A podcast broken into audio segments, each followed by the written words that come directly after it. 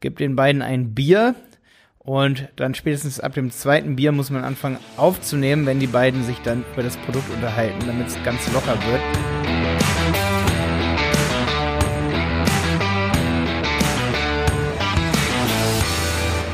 Schön, dass du wieder dabei bist bei der 127. Folge im Wenig Zeit Viel Effekt Podcast. Heute geht es um digitale Beratung mit YouTube.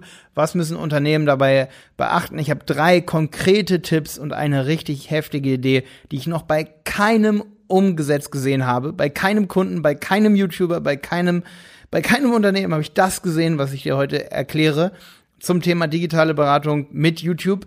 Deswegen schau dir diese Folge hier auch bei YouTube an. Dann siehst du ziemlich genau, was ich meine.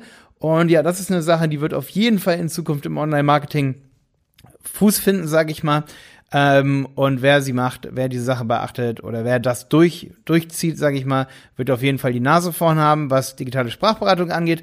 Ansonsten ähm, habe ich auch noch zwei weitere Tipps mit dabei. Aber bevor ich diese Tipps auspacke, diese drei Sachen, ähm, möchte ich auf jeden Fall heute mal zwei Reviews für diesen äh, Podcast hier vorlesen, die mich übrigens richtig, richtig gefreut haben. Erstmal hat Benny am 19.09. hier auf äh, iTunes, dort freue ich mich übrigens auch über deine äh, Rezension. Benny hat kommentiert, ich will auf jeden Fall mehr von Tom hören. Die Folge hat mir sehr gut gefallen. Liebe Grüße. Erstmal Benny, mega cool, dass dir das so äh, gefällt. Ich finde ich fand es auch richtig cool und danke für das Kommentar, dass du das, äh, sag ich mal, ähm, hier reingesetzt hast. Das freut sicherlich auch Tom mega.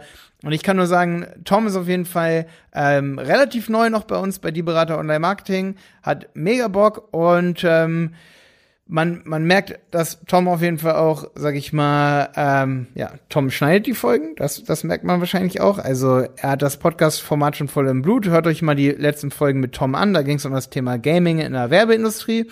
Und die zweite Sache, muss ich sagen, die vielleicht viele von euch freut. Erstens, Tom kriegt sein eigenes Kapitel im Content Marketing Podcast auf websitepiloten.de. Wenn ihr dazu mehr wissen wollt, dann geht auf websitepiloten.de slash start. Dort bekommt ihr einen guten Einblick in unsere ähm, Kurse.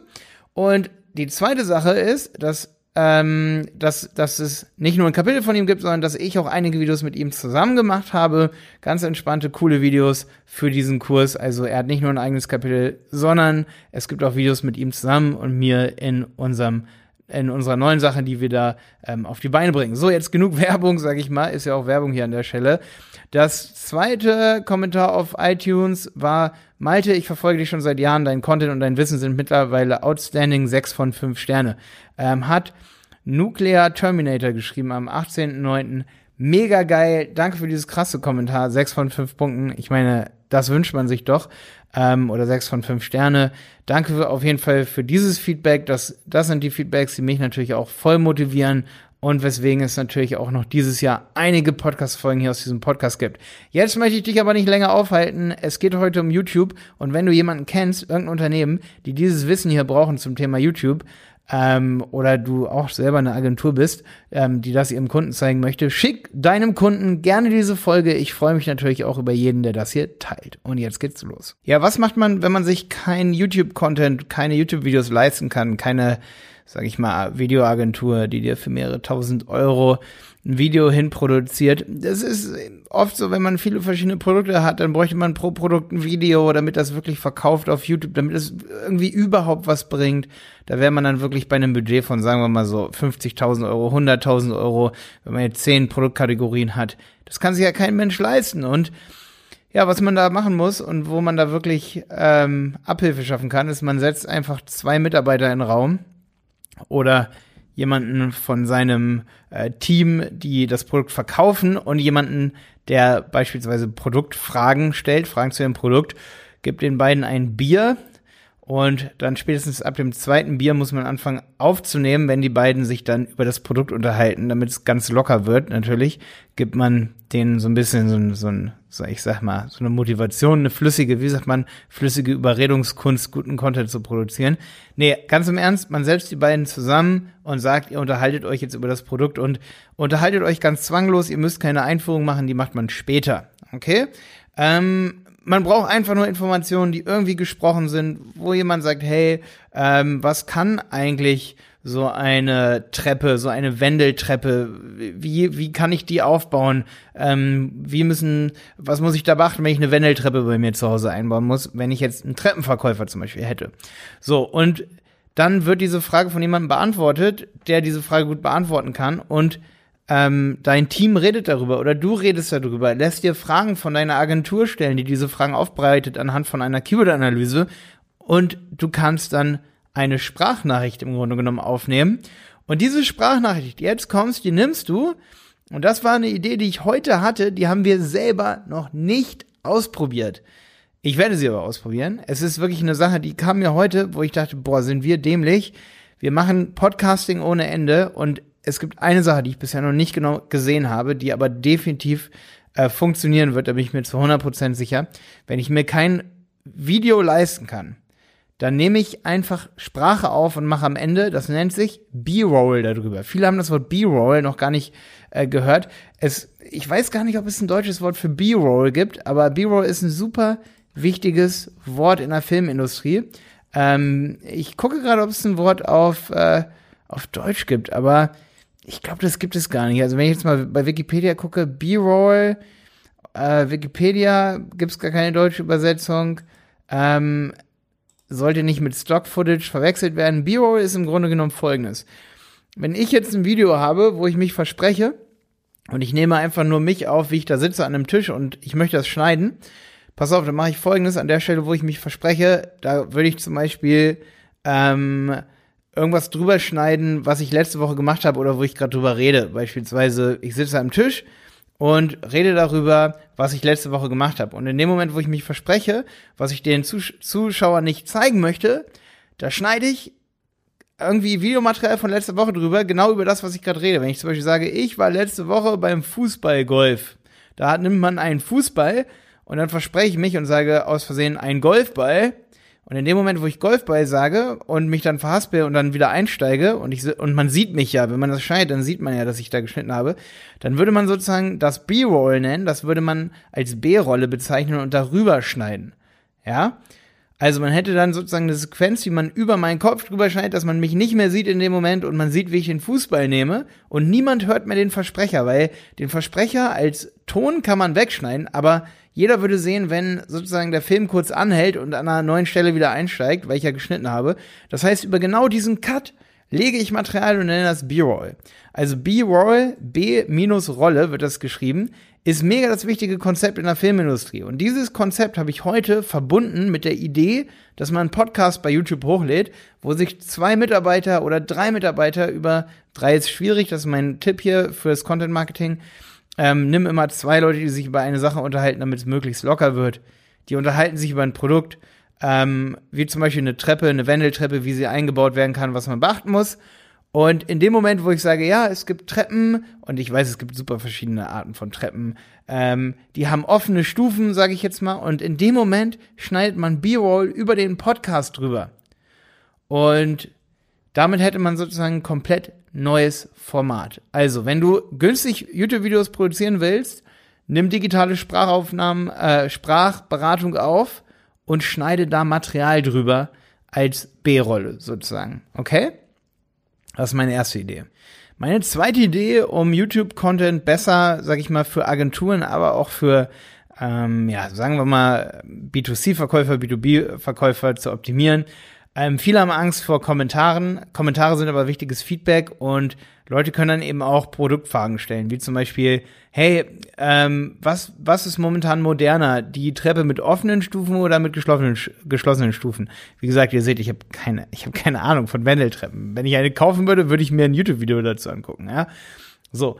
Und dann wird so eine Frage eben gestellt und in dem Moment hast du das B-Roll darüber und wenn demjenigen dann aber noch nichts klar ist oder noch nicht ganz klar ist, welches jetzt moderner gerade ist, dann kann derjenige kommentieren sowas wie, hey, ich habe eure Podcast-Frage-Episode äh, gerade hier gehört auf YouTube. Was ist denn gerade moderner? Geschlossene oder offene Treppe? So, und viele Unternehmen haben Angst vor negativem Feedback, sowas wie, die ist aber scheiße, eure Folge. Und deswegen sperren sie Kommentare. Und das ist absoluter Bullshit, Kommentare zu sperren.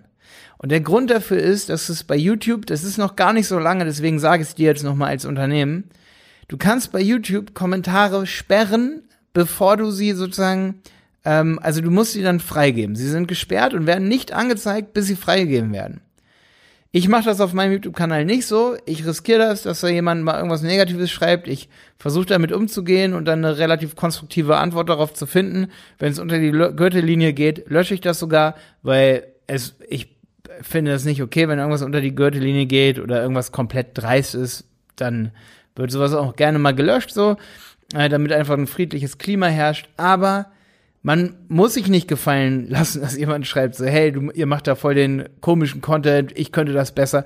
Das muss sich niemand gefallen lassen. Das ist einfach so, wenn ihr ein kostenloses Video bereitstellt auf YouTube, um Kunden zu informieren, wenn da irgendwas Negatives drunter schreibt, ihr müsst das gar nicht zulassen, dass das geschrieben wird. Ihr könnt einfach nur die tollen Kommentare, wo jemand schreibt, hey, ich habe mal eine Frage, ihr wollt demjenigen helfen, ihr wollt ja euch nicht irgendwie einschüchtern lassen vom negativen Feedback.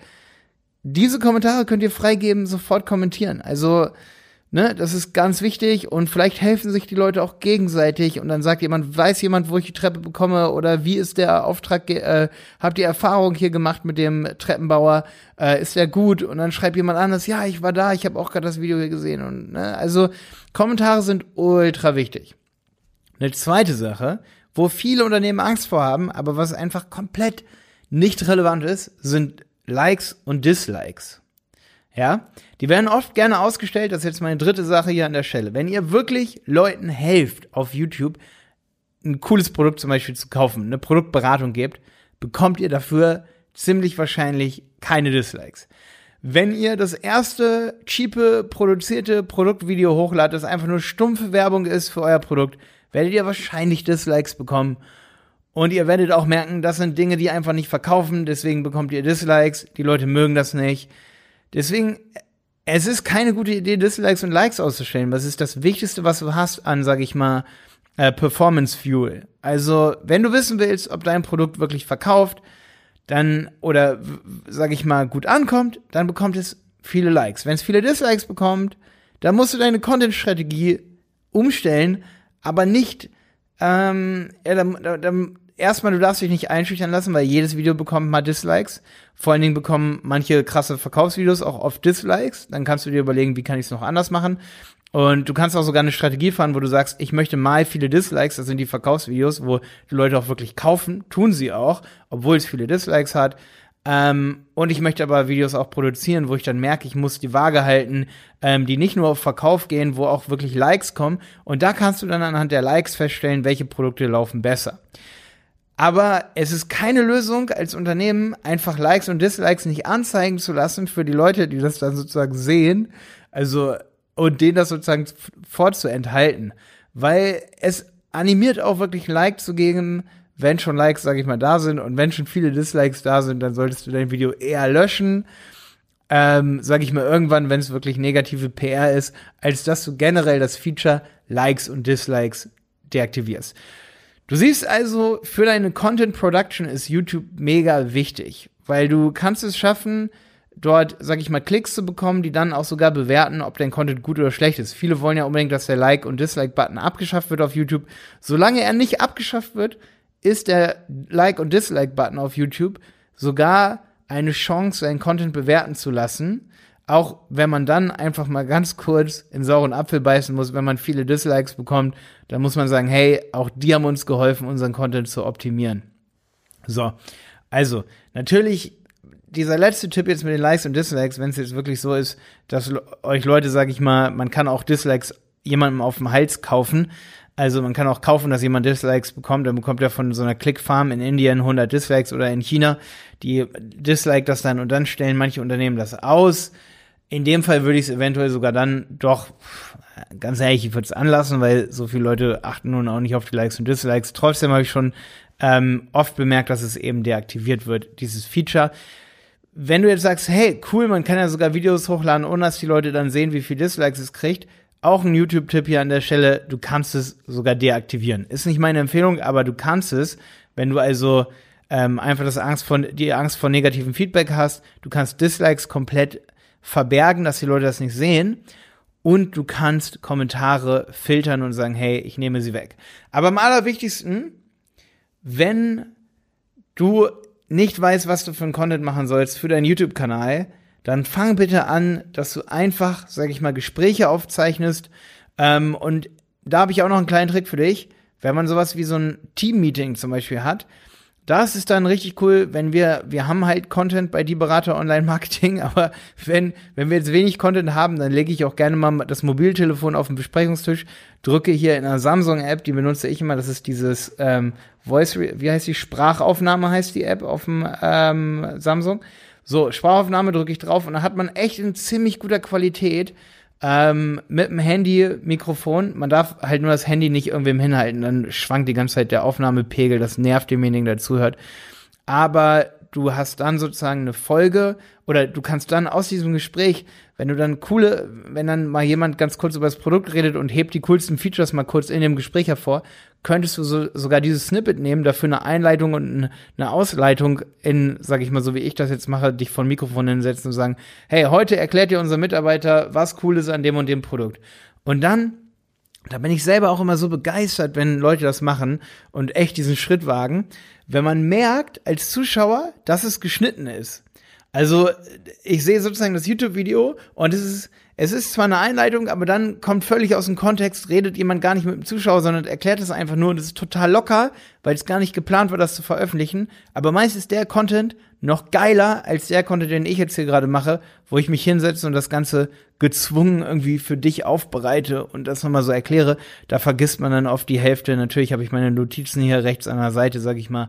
Aber meist ist es cooler, wenn man mich jetzt locker in einem Gespräch aufnehmen würde, wo ich sage, hey, ähm, wir müssen auf Website-Piloten das und das machen, weil es ist so und so, wir müssen unsere Preisstrategie in die und die Richtung bewegen, weil äh, wir haben die und die Erfahrung gemacht. Wenn ich das hochladen würde, ähm, da möchte ich mich auch mehr und mehr dran gewöhnen. Äh, wir nehmen mehr und mehr, ähm, das ist jetzt Insider-Wissen, sage ich mal aus unserer Agentur, ich nehme übelst viel auf. Ich nehme richtig, richtig viel auf. Man braucht natürlich die Zeit, das noch nachzubearbeiten. Aber wenn ich mal was richtig Cooles habe, dann lasse ich das auch noch jemanden anhören und sage, hey, schneid uns da eine Folge raus, dass wir Content haben. Schön, dass du wieder dabei warst bei dieser Podcast-Folge. Wenn du mehr von uns hören möchtest, wenn du ganz viele Videos von Jonas, Jenny, mir haben möchtest zum Thema Online-Marketing, wie wir das Ganze auch umsetzen. Wir bringen ja jetzt momentan gerade einen Content-Marketing-Kurs raus, da sind wir fleißig dran am Arbeiten. Das dauert nur mega lange, den zu produzieren. Aber wir haben inzwischen sogar über 600 Videos, sind glaube ich, zum Thema Content Marketing, Online Marketing, äh, Social Media Marketing, Facebook äh, Ads schalten, Google Ads schalten, all diese Themen. Wenn du da einen kleinen Einblick bekommen möchtest, was wir da alles haben, dann kannst du dir unsere kleine Mitgliedschaft holen und zwar unter websitepiloten.de slash start. Den Durchstarter kannst du dir dort holen. Ich sag's nochmal, Websitepiloten, also Websitepiloten zusammengeschrieben.de und dann slash Start. Dort findest du all unsere Inhalte. Ich freue mich, wenn du da dabei bist. Bis dann, dein Malte.